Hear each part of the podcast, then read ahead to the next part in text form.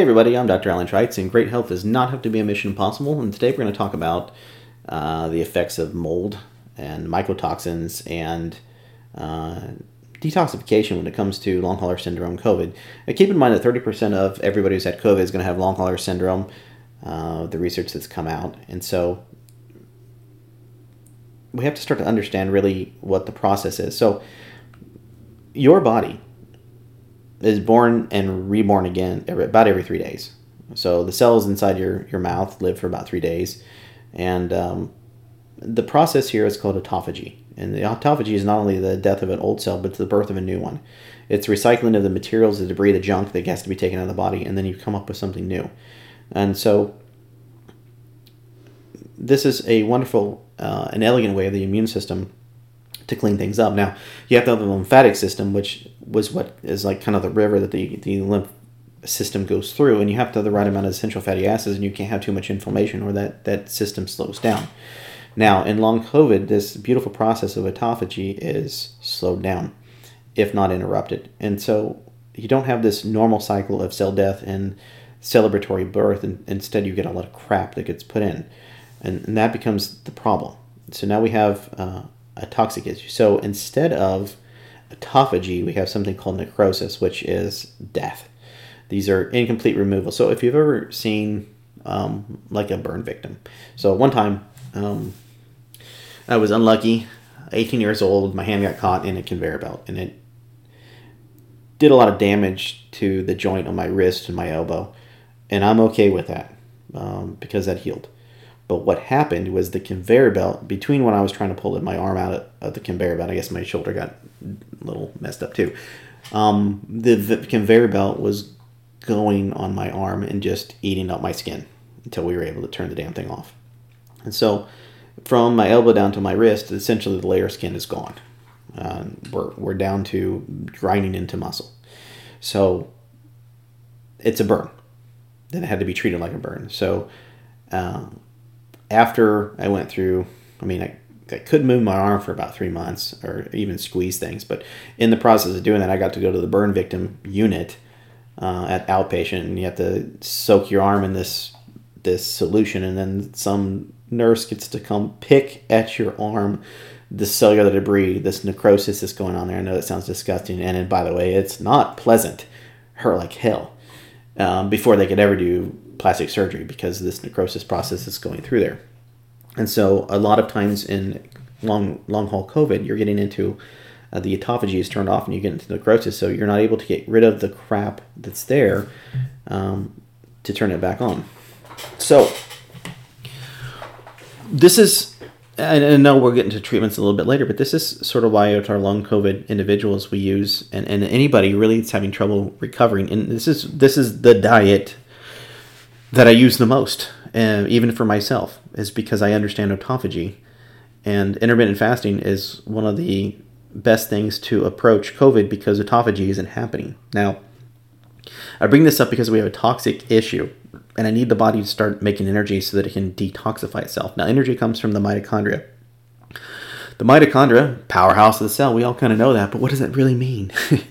it's it's it's what makes energy power, energy is coming through there, and it, it comes through something known as ATP.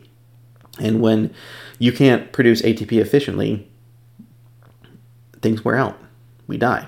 Um, and so um, they have to be reborn or they go through a process called mitophagy, which is the analog of autophagy.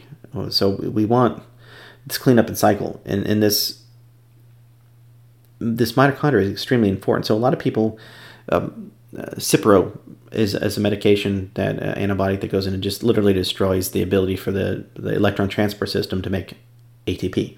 So you went from like 36 units of ATP to like four to six. It's it's not good. Well, there are chronic fatigue syndromes. There is Lyme disease. There is Epstein Barr. There is uh, fibromyalgia. There's autoimmunity that gets in there and it, it, it inhibits the fiber or the the actual mitochondria from making ATP. So you have less energy, so you get more fatigue, then you have more inflammation, you get more pain, and then you just kind of go downhill from there. So getting the mitochondria to, to look at it, this is where we look at genetics sometimes to, to peek at that, but we also can look at blood tests to see how you're really doing, or to do tests in the office. Hey, you do this and do this, and how do you recover from this? Um, but mitochondria do lose their jobs or their ability to do their jobs over time, and that's normal. So that's why um, people start to take supplements, usually in their 30s and 40s, is trying to help that. And at about the age of 25, your ability to make uh, ATP starts to slow down a little bit because you're not making what's called CoQ10 to get the blood to go places. I mean, there's just there's there's those things, but there's also toxins in our environment. Could you be exposed to a metal such as mercury, lead, or cadmium and arsenic?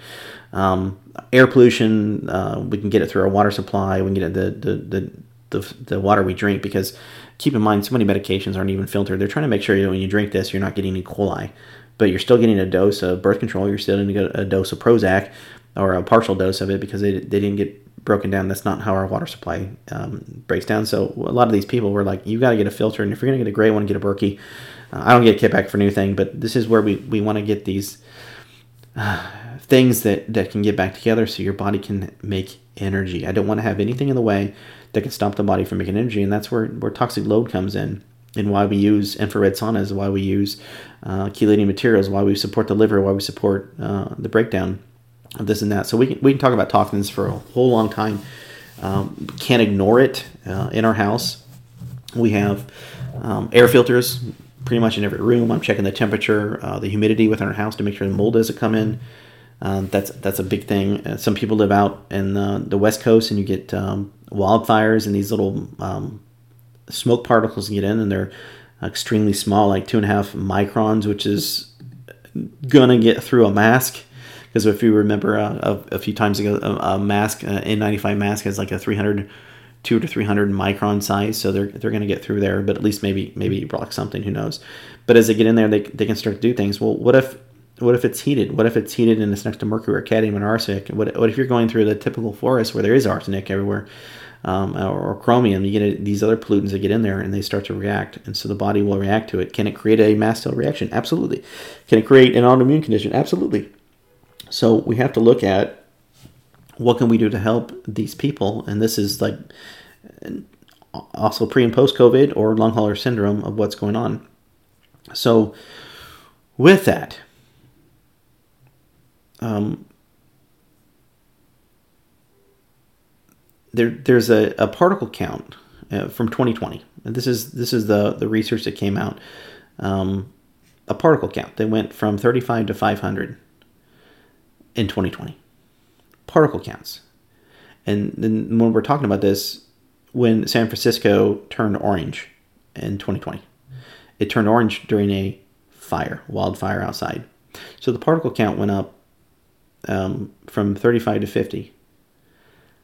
Now, in that population, they had a 400 time risk of getting COVID. 400 times. Yeah, that's not that's not misquoted you have a 400 time increased risk of getting COVID because of a particle that you're inhaling. Uh, now, this fire was eventually put out in like three or four days. But people already had asthma. Kids and adults who already had COPD had a higher risk uh, of that. We already had people who had allergies um, and, and, while we can't stop wildfires from occurring, I mean they'll happen. Is, I'm just telling you what this is a toxic issue that the particles that were in the air went up so much. Um, it, affected and, and, the rate of incidence for just COVID went up dramatically. So we really got to keep keep our respiratory checks intact, um, or what we gonna what we do at our homes. So the filtration just alone inside of our house and inside of our water it doesn't seem to be a much. But again most of your general medicine most of your medical facilities they're not they're not talking about this. Um, but it is a, a, big deal. More pollution you have has an increased risk for heart attack or stroke which is like number one and number two causes of death in the united states. But we're not talking about that. But i am. So um, what i want to get back to is uh, do any of these things affect your autophagy um, can they yeah of course so obviously we don't want to have toxic exposure. We're not going to go move to Chernobyl and hang out there for a minute. Um, but but there are some people who have toxins or their ability they can't break down toxins or they've had toxins in their life or they had a, let's say they um, you know who wasn't a poor college student or just you maybe didn't go to college you're still poor or you know uh, let's say you got a I mean um, some of the richest people I know uh, are plumbers, and no ifs, ands, or buts. But what's their environment that they're in? It's in the nicest way. It's a shitty environment. But you know, nobody wants to do it, so they get to charge whatever they want to not have somebody not not you know to have somebody else do it. So they're exposed to a lot of, of toxins. What does that do? So to their to their immune system, well, hopefully it exposes them to enough that builds it up. But over time, it can start to break things down. But that's just the way that anything is in life. If we start burning more stuff, if we start, um, you know, I you know I had an N95 mask in our house for years. I used it um, when I went out and mowed the lawn. I used it when I had to use chemicals, or I used it. I, my dad is a huge woodworker. I am not anything close to my my father. I mean, he literally built a three car garage to put more wood in. so, and then you know build whatever he could. But you know when it came to um, those things, whether if I could smell it through an N95 mask, it's getting through my N95 mask. So then I would move to a respirator. So varnish and stain and what, whatnot. But when we were cutting wood, and I mean cutting wood, taking two by fours and um, making them into um, post office boxes, well, you're, you're, doing a lot of cuts. And so there's a, a ton of, of dust, wood dust out there. And, you know, we, we never, for those, we wouldn't use um, treated wood, but treated wood has a, a whole other set of principles of things you inhale of what goes along. But you don't know where the woods come from. Uh, did it go down the river? Did it get an arsenic in it? Did it have this or that? I mean, there's there's all kinds of things. So N95 worked great, and when you did other things, you you you covered up um, and did that. But um, you know, most people have a life that they went through, or you know, um, maybe they went camping. There's the, um, they made fires. Maybe you have a, a, a, fire at home. Maybe you have a lot of um, you don't have hardwood floors. You have carpet. Well, you're getting exposed to all these things as it comes along. Well, the main organs to detoxification are the kidneys, the liver, and the skin. Um, and so we, we, while there's a lot of products that do a really good job with the liver, what is the kidney and the skin doing? So we look at this again mast cell activation that comes along that we just talked about. And is there having any problems? Are we seeing any any any red flags or warning signs? And what is the kidney and liver doing too?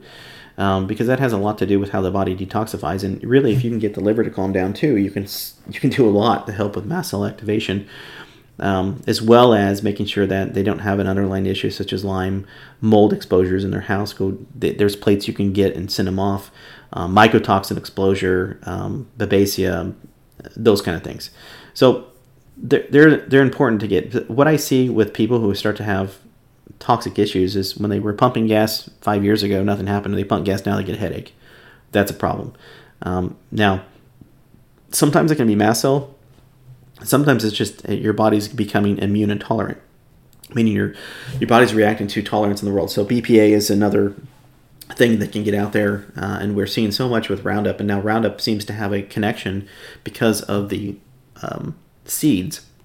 Roundup is attached to gluten, so are these gluten sensitivities a gluten reaction? Maybe, maybe not, or is it the immune reaction that's reacting to Roundup? Which, okay, so I think it's both, but this is a bigger deal.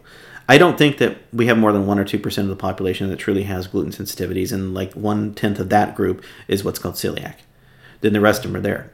The problem is when we run blood tests on 75% of the individuals, or we run a, a meta, metadata test, about 75% of the United States population have a gluten sensitivity. But I think 72% of those are a reaction to Roundup.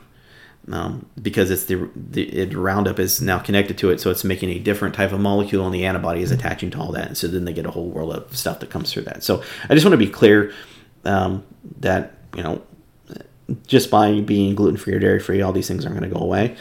Um, but it can help, especially when you're starting to react to all kinds of things to dampen the immune system or to help with the mast cell that goes on there. And what uh, it, it's going to come down to what you do and what you take care of because uh, government, I mean, they, they've said, hey, let's make this BPA free or BPP free, but uh, not really.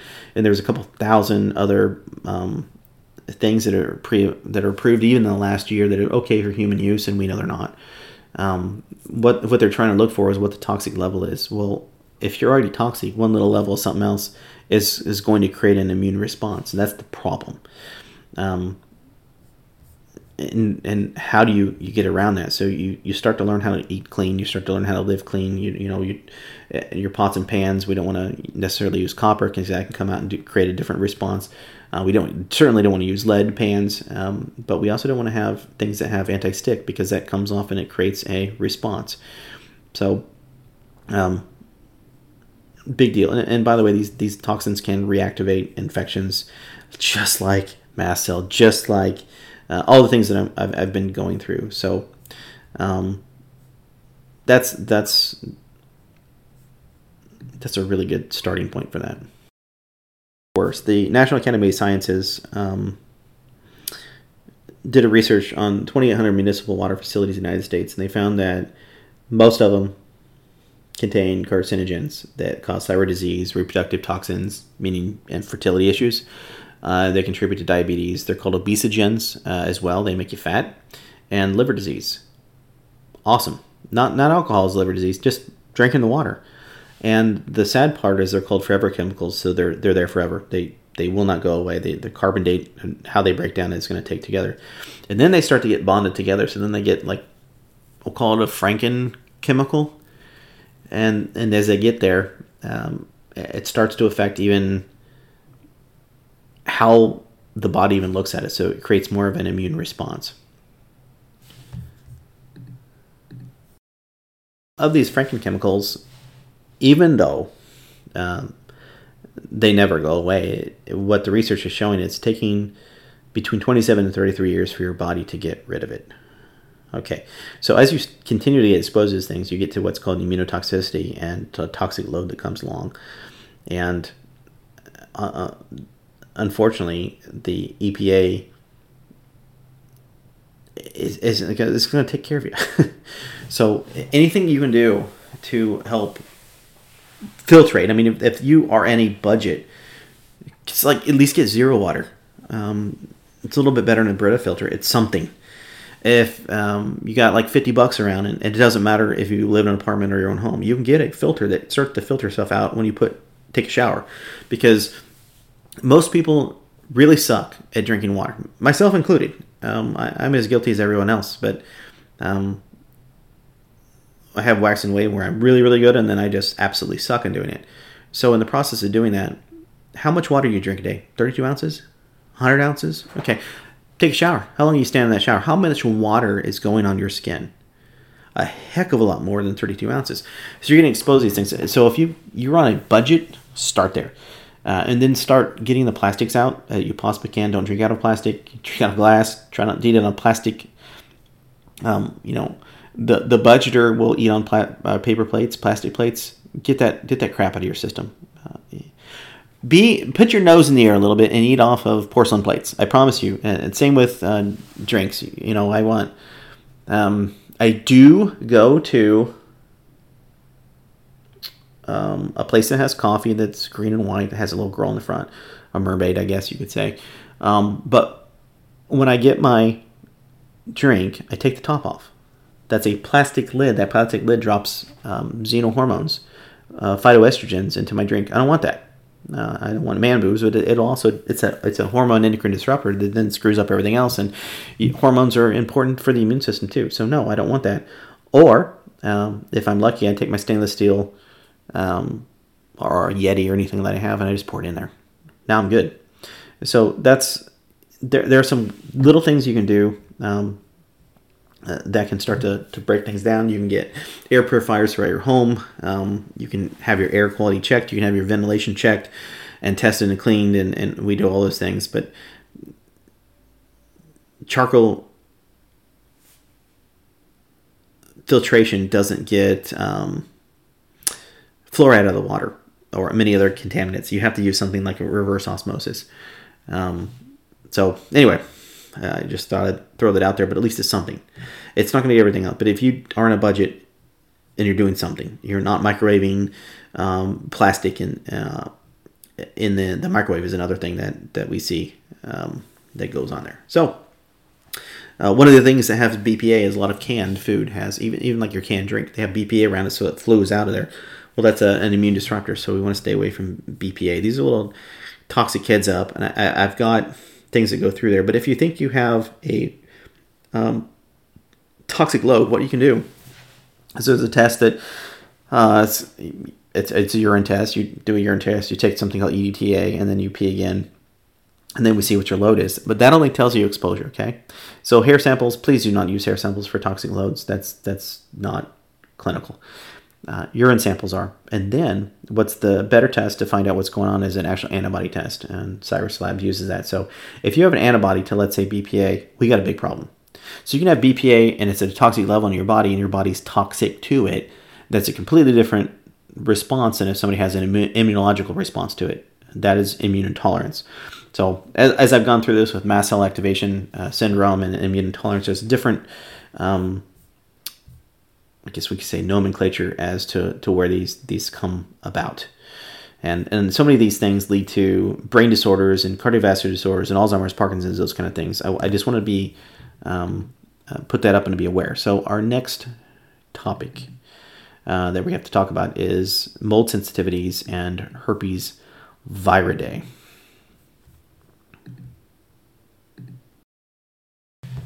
Right, so now I'm going to get into the mold side of it, and mold is in what's called the fungal kingdom, and you can have mold and yeast. Um, mold thrives in every single climate. They, they thrive uh, all over the world. They thrive in dampness, and it's really dependent on how much dampness they have and what they need. And they need organic material, which is dust, dirt, or standard debris. Like um, if you ever seen one growing on the side of a tree, uh, that's an organic material that they're eating. And one of these things that they create or their side effect is called mycotoxins. And mycotoxins are secondary metabolites, just like we breathe off carbon dioxide. And mycotoxins are defense molecules that get in the body and they're very difficult to get rid of. They can get into microbiome, they can disrupt it, uh, they can cause um, plaquing layers and other things that go with it. So again, mycotoxins are the, the biggest issue that comes along with people who are exposed excuse me, people that are exposed to mold. Now, a lot of people may not have any symptoms that come along, but there's water damage in their building or their home, and they're exposed to mold, and they have mycotoxins that are in them, but maybe they get away with it because their immune system is checking out. But then mycotoxins have a really interesting way of suppressing the immune system. So when somebody has chronic herpes viridae family issues, mono, Epstein Barr, cytomegalovirus, uh, shingles, because um, chickenpox kind of you only get about once, but there could be um, herpes one, herpes two, these things that, that come along. Now they have uh, cold sores that continue to go around and mycotoxins, so they they kind of co-infect, they co-send each other and going into another way. And so there are a lot of foods that actually have aflatoxin, which is mold that are on there, and they upregulate Epstein Barr um, and cytomegalovirus in the acute phases, people have to stay away from aflatoxin based foods, and that's essentially corn and wheat. Um, those are the main contributors of there. So when people get sick, they usually come to the office. They have to go corn and dairy and wheat free anyway to try to get some of these down. But really, part of it is uh, aflatoxin. And, and there's a test that we can run even in the office that shows that they have an aflatoxin response that goes through there, um, or uh, other things. And that can still be um, a micro aflatoxin is just a, a, type of mycotoxin that goes in there. In some studies, um, this combination, like when they do the two of them into mice, they actually get an immune system, immune system that gets suppressed and they get immunosuppression. And then there's a combination of mold to cytomegalovirus and expose them to the uh, one of the toxins. It's called a gliotoxin, which is made from a lot of indoor molds. And this combination creates stuff that's what's in our biofilm. Now, there are a lot of products that are out there that try to break down biofilms. The, the point of the breaking down the biofilm is that when you have biofilm, like this combination of gliotoxin and cytomegalovirus, instead of the immune system going, hey, there's a virus there, it's not at me, we need to kill it, it doesn't. It fills the response amount the, to cytomegalovirus and then it starts to add up. So understand that in what we're talking about when we're talking about um,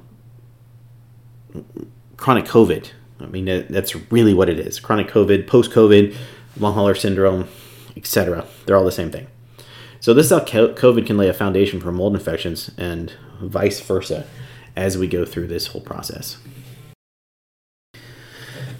Okay, so 50% of the homes in the United States have either current or historic issues with water damage. That, that's enough, and so you get you have the potential for mold to be going there. And then there's certain types of fungal infections that create um, neuropsychosis issues, and it really happened, and it cre- increased twofold, two hundred percent, uh, during the pandemic, and that was because most people stayed home, and so as you stay home, you have a two to three times more mold exposure, and your lifestyle changed. And as you stayed home, you didn't get out and do things, you didn't get exposed to things, so your microbiota and flora changed, and for the most part, changed for the difference. And this is called dysbiosis.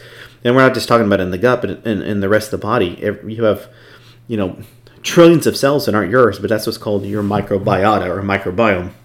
And so, dysbiosis didn't just start in the gut, but yeah, it could be part of the gut. But then you start getting biofilms and every single system, we have biofilms in our lungs, we have biofilms on our, our skin and our eyeballs, and, and, it's there. And so you get mold, and then you have other things that are there. Yeast, another name for yeast is candida, uh, and then it starts to, to change. Now, as the body goes through an inflammatory uh, condition and what we call acute phase reactions with, with reactants that we talked about previously, we liberate, liberate what's called free iron, and free iron floats around for the body, and the fungus or fungi come along and they eat it and and iron to a uh, fungus is what is the powerhouse itself. That's like literally speeding their their uh, mitochondria to make ATP, and so this is where uh, clinically, just a side note, I, I'm very very cautious about just giving people free floating iron into their immune to their immune system. I want them to eat it, um, and then I have a whole cascade of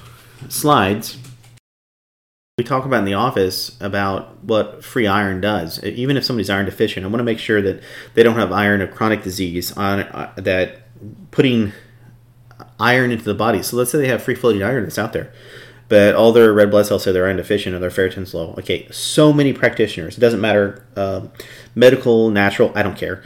They just go ahead and throw iron in there. But this free floating iron, especially in the cases of anybody that's had mold or candida it, it, usually just kicks the living crap out of them and it creates fentanyl reactions and, and all these things and they get um, not only a microbiome disruption as this comes up and my biofilms they have all kinds of neurological symptoms that go with it. So I, I just want to paint the picture that there these co-infections that come along and then they have a tendency at times to start kicking ferritin up.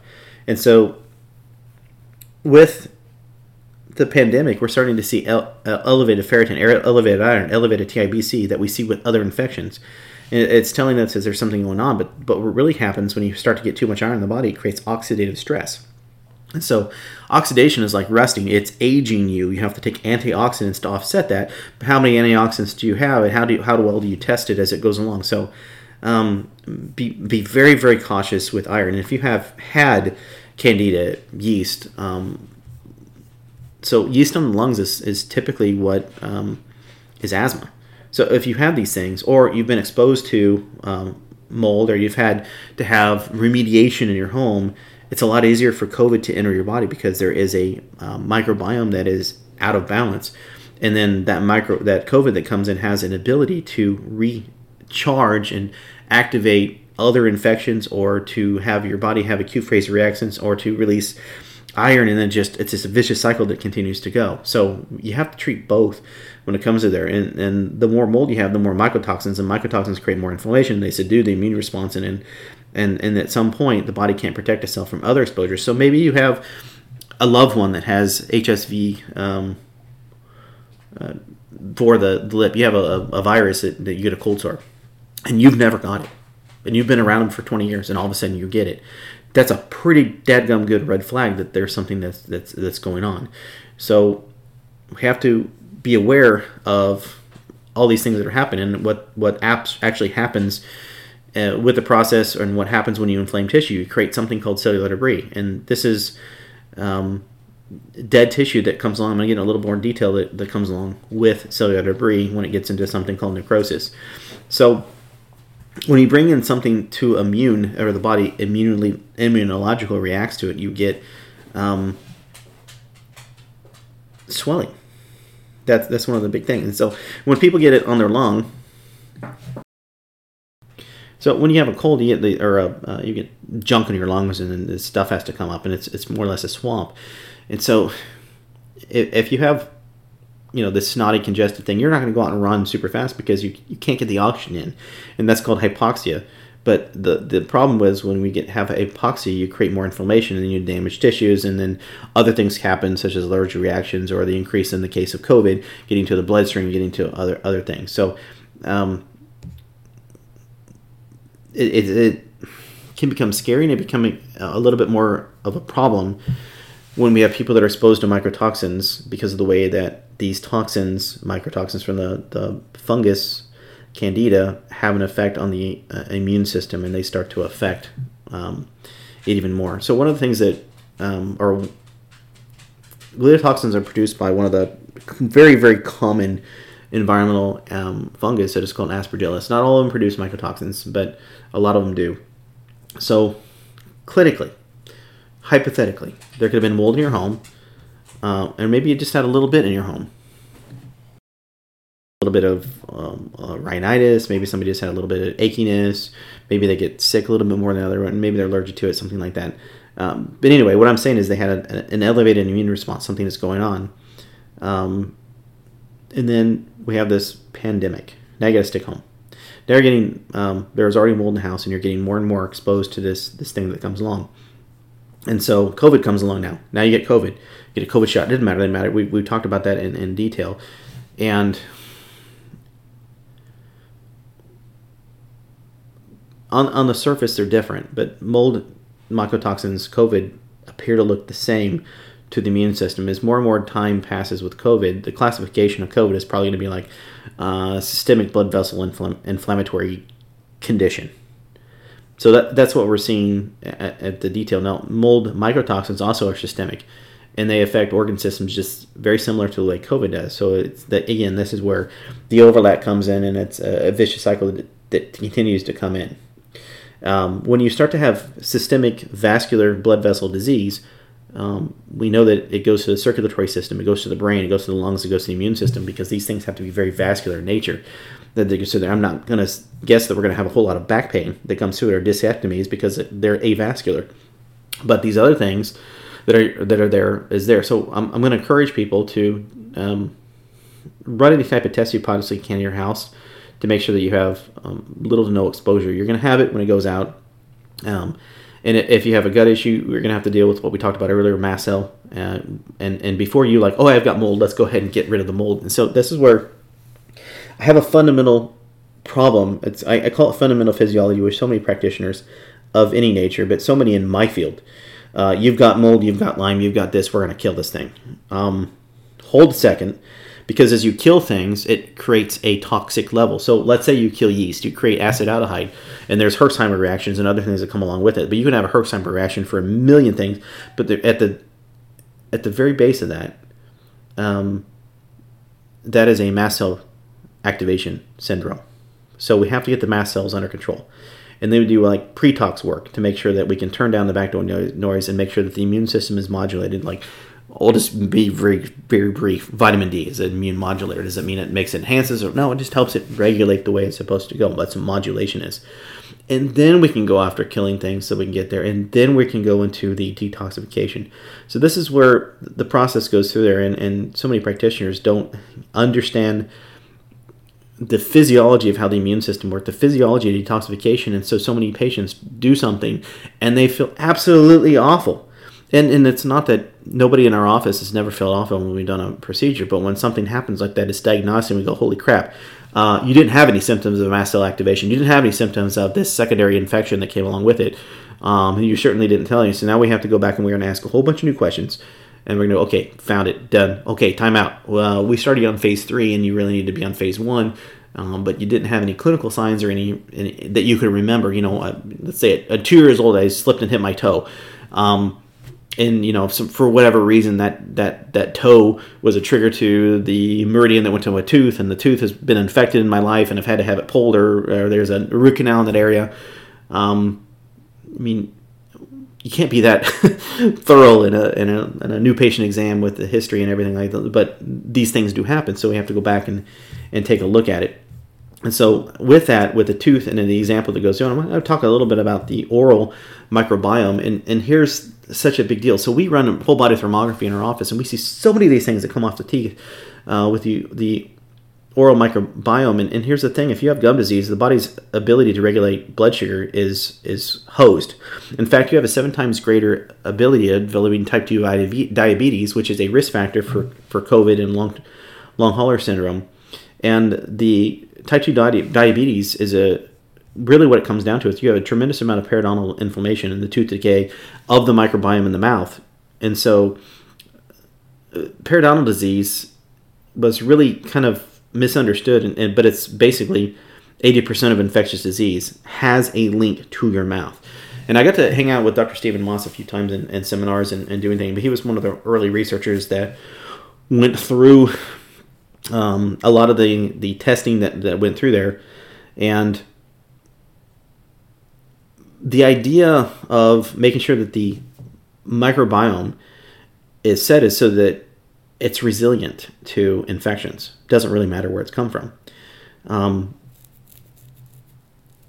when you have Lyme disease or COVID and these other things or other systemic pathogens, candida overgrowth, uh, Babesia, um, Epstein Barr and megalovirus, you, you have a, a, a, displacement that's going in there. And so the idea is that you want to get on top of that. Um, why can people have these things? Well, sometimes it's co- or candida overgrowth. Um, that they have too much yeast and that they're feeding it. And if you have too much yeast, well, what can feed yeast? Well, there could be too much iron. Well, what could be too much iron?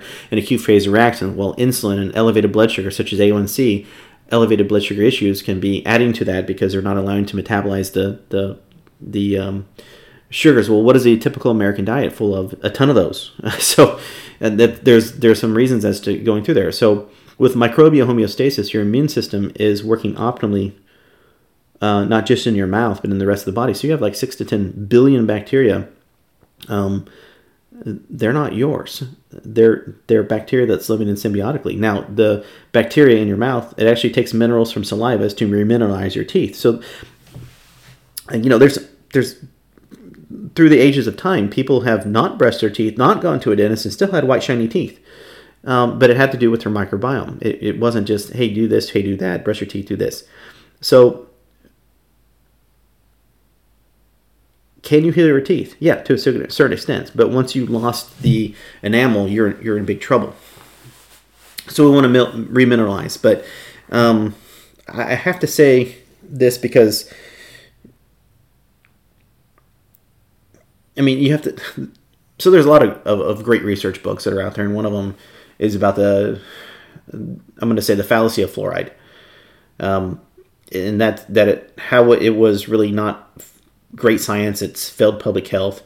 Um, fluoride is um, an aluminum toxin when you're making aluminum, and so you got to make money somewhere. So if you show that it can show some sort of health benefit, you put it into the public system, you you get to sell it, but there are, are so many fluorinated communities, whether it's in the water, uh, everybody's using their toothpaste, they're getting a fluoride treatment from their dentist, but yet it's some of the highest amount of teeth decay.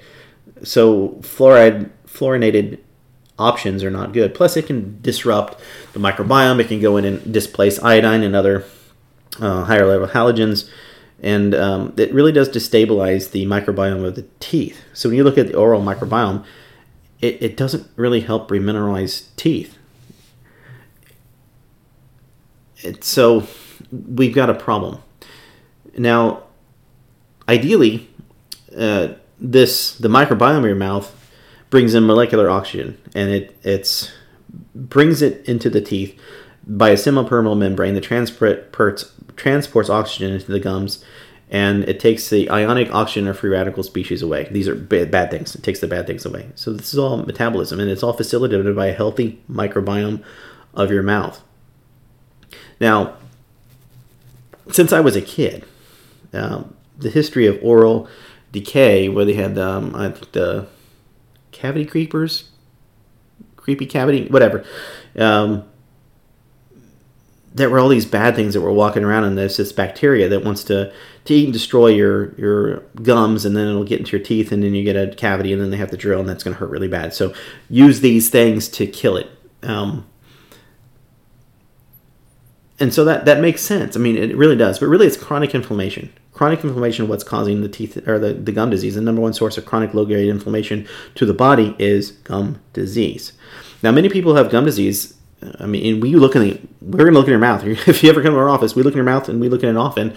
Say, oh, look this. I want to see what your saliva. I want to see if anything that's going on. But people that have gum disease, their, their gums bleed, but it, it doesn't necessarily hurt. They they say I, I, brush my teeth and they bleed, so I guess I'm brushing too hard. Maybe maybe not. But really, what it means is you have gingivitis or inflammation of the gums, which is um, periodontal disease, and sometimes it can get a little bit. There's like staging that goes along with it. Um, early, moderate, and advanced, and it's a major source of inflammation. And this particular type of inflammation dysregulates, meaning it doesn't help your immune system to be regulated. It's really important. So, thousands of studies have, have been put onto PubMed to support this. So it's not just me saying, hey, you should go do this or do that. Thousands of studies. But if you have gum disease, you have 10 times greater chance of heart disease. So if we see it so often that comes in, um, can you imagine with this pandemic that came out there that's like 10 times more virulent than everything else? Um, or I'm sorry, 20 times more virulent than everything else, how those two would go along. And so now we have um, other issues that come along when you have gum disease. You have um, if you're pregnant, you have a chance of a, a premature baby, a low weight baby, preeclampsia. Um, yeah, and, and, and during your pregnancy, so many OBGYNs say don't get dental work. But I'm telling you, you want dental work because you want to make sure that there's no gingivitis. You don't have inflammation. You don't have something that's going to cause inflammatory proteins and cytokines that can go across the placental barrier and affect a baby. And then they start off their life with an immune um, and inflammation and everything that's going on. And then we have patients come to the office. Um, my ex-wife was in this category too. She started uh, losing her teeth or lo- having tooth. She didn't lose a tooth, but cavities and parts of her teeth were disappearing after she had babies, our babies, and uh, she was told that the m- babies had robbed the mother of their calcium. Um, there's not any literature to support this. Uh, in, in, fact, it's just a wives' tale. It, really, what it is is pregnancy-based gingivitis, which is gum disease. Um, and so we all communicate that uh, between our loved ones, and I, I communicate that to anyone that comes in the door. That's that's. I'm sorry that somebody said that, and you know, just like I, I was told in school, we're supposed to do this, and we're never supposed to drink coffee, and, and all these things. Then I go look and I look on the research and go, okay, what what's happening? What's what's really out there? Um, but there's nothing to support that. What really comes down to it, the research is supporting that it was gum disease for these women that had that, and that they can create acute acute phase reactants, and they can get into the placenta and go through there. So yeah, we do encourage our uh, to be moms or to be moms multiple times to go ahead and, and continue with their dental work through that. And I, I would hope that the OBGYN community would look into that a little bit more in detail because I, I know they don't want to harm them. I, I, I haven't met an OBGYN that wants to harm them uh, I have a conflict of interest when, um, you know, maybe the, um, the delivery date isn't in conjunction with their schedule and they schedule. I think there's way too many um, C sections. I mean, we are number one by far in the world on that. Uh, letting it happen, and there's so much that happens. Whereas we're talking here about microbiome, the microbiome really gets set when the baby goes through the vaginal canal. Period. If you pull it out in C-section, it, it you have a greater incidence for all the things that we're talking about. I'm way I'm I'd be curious to see uh, long COVID haulers syndrome and what the relationship to um, um, cesarean is, is going to be at some point, and it's it's going to be astronomical and disgusting. And so, um, if you're an OBGYN looking out there, hopefully you can look into, uh, you know, if it's not life threatening to the woman and the due date was on this day, can you can you wiggle a little bit and, and, try to look at how the body's physiology is to work and you know monitor if you gotta and if there's something there there's something there and you gotta save them I, I got it. I'm not I'm not against emergency inter- intervention medicine. I'm, I'm against interacting with the way that the body was made to make to to happen. And then of course in the teeth we can also have heavy metals and, and, and mercury and cadmium and lead and other things that they use to have uh, fillings and composite fillings and we know that um, some of these things can be a big deal. They can be obstructive to the upper airway system or create high palate or sleep apnea and uh, other things that go along with that. And so, well, should we have our our um, metals removed? Well, yeah, if it's positive. So there's a biological biochemical reaction, it's bioenergetic, uh, that comes from the teeth. The teeth has a neurological relationship. They go to the brain, and the brain has other responses that go to the rest of the body. And then there's even a, a tooth slash lung slash meridian that goes along with it that you can actually measure. Now, there's an electronic device called an AcuGraph. There's an electronic device that's called a whole body thermography, and they tell you, hey, is anything along this pathway um, screwed up and not firing right? And so that's where these things come in. So um, this is where biochemical pathways and hormones get get messed up because a tooth isn't right. Where I mean, there's so much research that's come out of whole body thermography, um, mainly out of uh, Europe, that's made it here. That's and this isn't just a thermography device. We nobody nobody should be using that. I'm talking about whole body thermography that uses a completely different sensor that goes through there, but it is checking um, the temperature differences in a physiological stress. So it's like um, if I sit in my room with all my clothes on I, should have all my blood going to my limbs and everything's fine. And then I take my shirt off and it, it's going to be cool for 10 minutes. Guess what's going to happen? There should be a temperature gradient difference to the organs because I'm going into a more or less a fight or flight. But there should only be a certain amount of temperature, but I should never get warmer. If I'm warmer, then there's dysregulation. When you have dysregulation, things don't work. And so we can check that even dysregulation because let's say the breast is related to molar number two. That's their connection. That's how they go to the nervous system and the brain. So if the tooth is off and there's some sort of infection, periodontal disease in there, or a cavity that's going in there, because cavity is really um, an infection, then we got a problem. Um, and so that's how you're trying to figure out all the different ways that, that, that go through there. And and this is if you're hearing me, this is why it gets so complicated and why so many people have to go to so many doctors because you can't know everything, and, and I can't either. But I try to know as much as we possibly can and go, well, could it be this, could be this, could be this, this, and go through there. And um, I mean, and there, there's other things that come to it. If you've ever heard of Dr. Bruce Lipton, he wrote a book called The Biology of Belief, and then um, we can actually change our DNA if we believe in the right way. Now, there's a, I, I believe this has limitation to it, but you can, you can change the inflammation if your mindset changes. It, it really does. It really does. And so, um, and in our office, I, I don't fix you. I help you heal yourself. I just have to help find it and, and take out the interferences, whether it's I mean, some people just have mental stress that just kicking in their butt or their, their mental mindset. Uh, I, I just told a, a, woman the other day, she talked about her bad knee, and I go, I, I got to tell you something about this. Um, because they've done enough studies on it now that if you say my bad knee, my bad knee, my bad knee, guess what? It's a bad knee. Um, there's there's a, a, connection that comes along to it. It's this knee hurts. That's fine. My bad knee is you're putting something in front of it, which then changes the chemistry and the electricity and the bioenergetics and the bioelectrics that's going into that that symptom. And then you're actually getting a limbic response. So we're talking about a brain response. We have a smell that has a memory to it. It could be good or bad. But when you start saying my bad knee you have a feeling. We know what it hurts. It hurts bad. And then we're saying it and then we're creating an inflammatory response to that. And what you end up getting is a centralized pain pattern and it never gets better. So it's trying to change that without getting into too much detail of what's going on there but uh, people say that so we have to be uh, careful. Now, the meridians from your teeth go to the organ systems that we talked, and when they're blocked, it's like flipping a circuit breaker. So the teeth can be circuit breakers, just like the spine on the back. Why chiropractic works, not all the time, but why chiropractic can, can work, assuming that there's no other inflammation. so let me be perfectly clear about that if you have a T2 that's rotated out to the right side and it has a neurological connection to your stomach and you have reflux and somebody goes and does an adjustment on that and there's nothing else happening in your body, guess what? You're probably going to get a hell of a lot better. And the reflux is going to go away.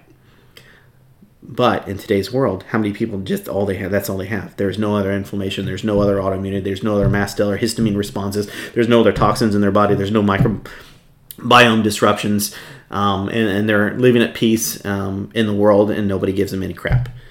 So when it has that, it takes more and more adjustments to get through that. So we try to.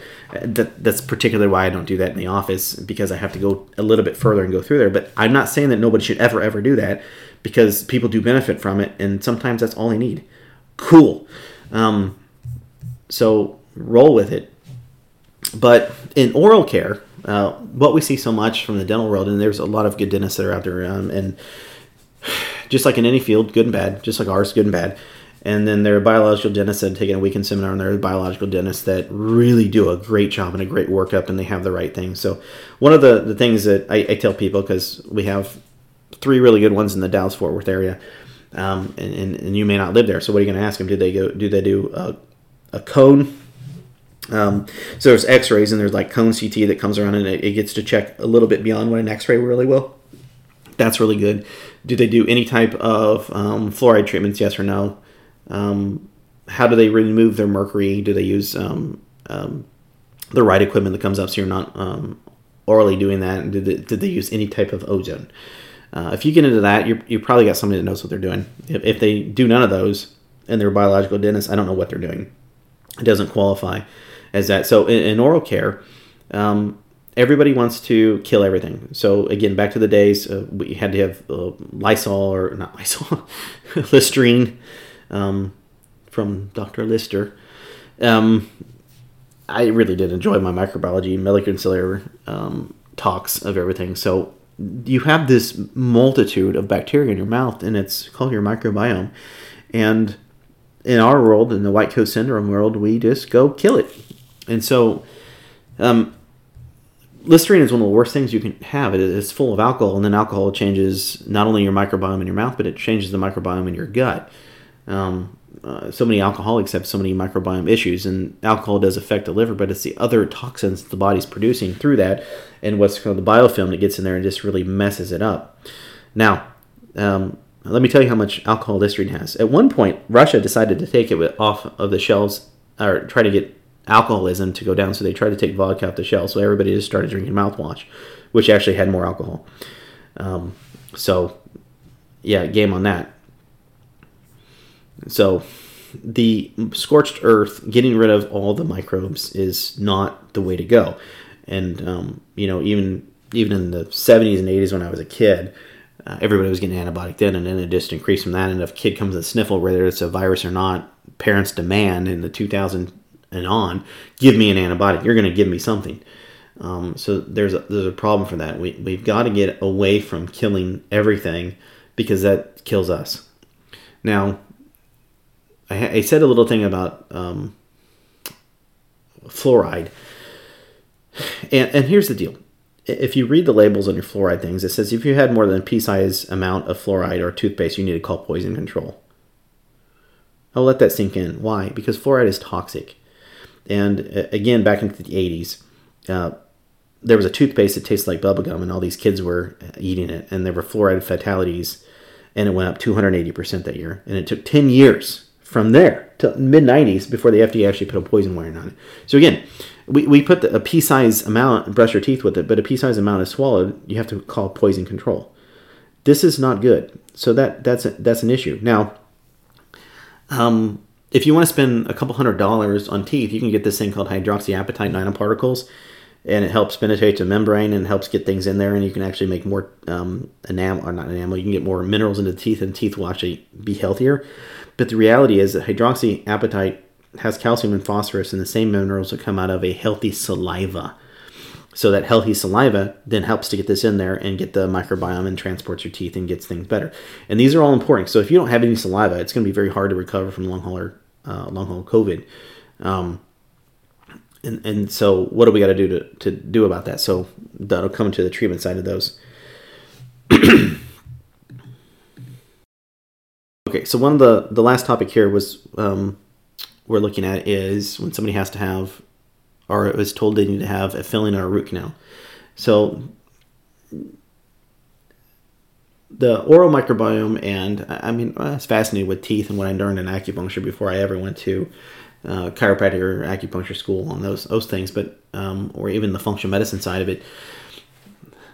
But I couldn't do well. There was two things. I didn't want to do optometry because I I mean, I look in eyes every day, but um, an oozing eye is. I'll be frank, it freaks me out.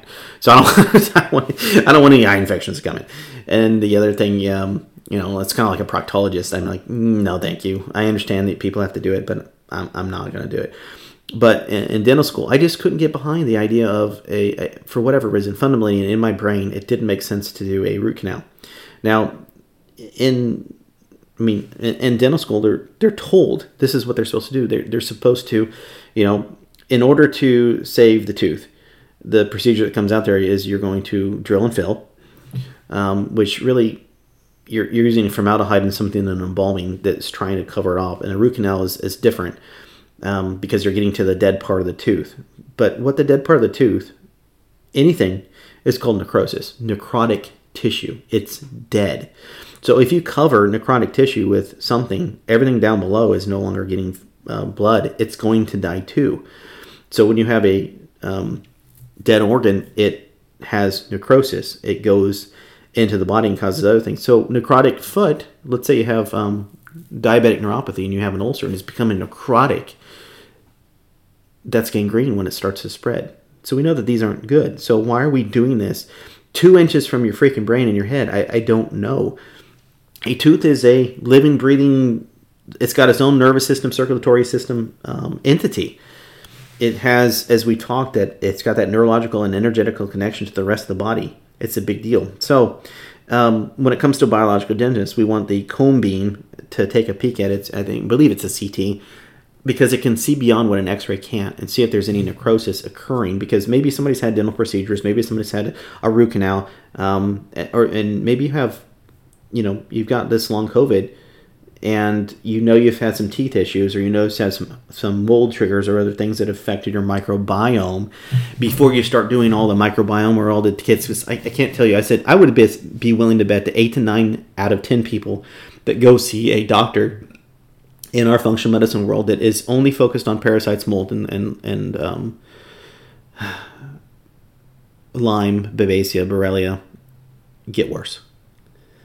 That's what I'm seeing, and, and maybe there are you know uh, other people, but this is my observation over like ten thousand people. That over the course of the last twenty years, they've gotten worse, and it, and, and it's not that they're doing anything I think really inappropriate. I think it's the process of getting through there or that they needed to have, you know, it's okay in the middle of, of our treatment. If I see somebody that has these things, like time out, go see a dentist first, and then come back to me. And this is where I want to send you. it's okay to send to send people away. Um, it's okay to go to another doctor, especially if they have nothing to do with what you do.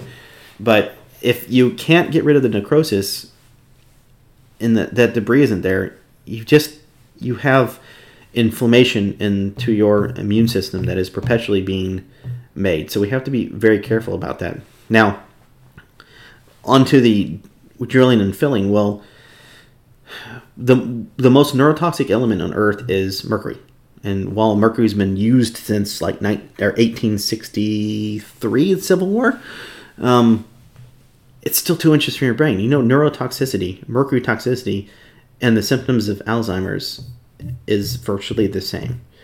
So think about that when we have to have um, somebody go through a procedure like that. Is that we want to be very careful about what goes into their their head or or what goes through it. Um, I know this was a little bit longer than normal. I hope that this uh, at least makes a difference uh, of, for your life, and if you like it, please share it with somebody. Um, and there will be more that comes off. So the uh, I hope you find what you need in your, your health journey. If not, you can always go to our office at choosenewleaf.com. I'm Dr. Alan Trites. Great health does not have to be a mission impossible. Be well.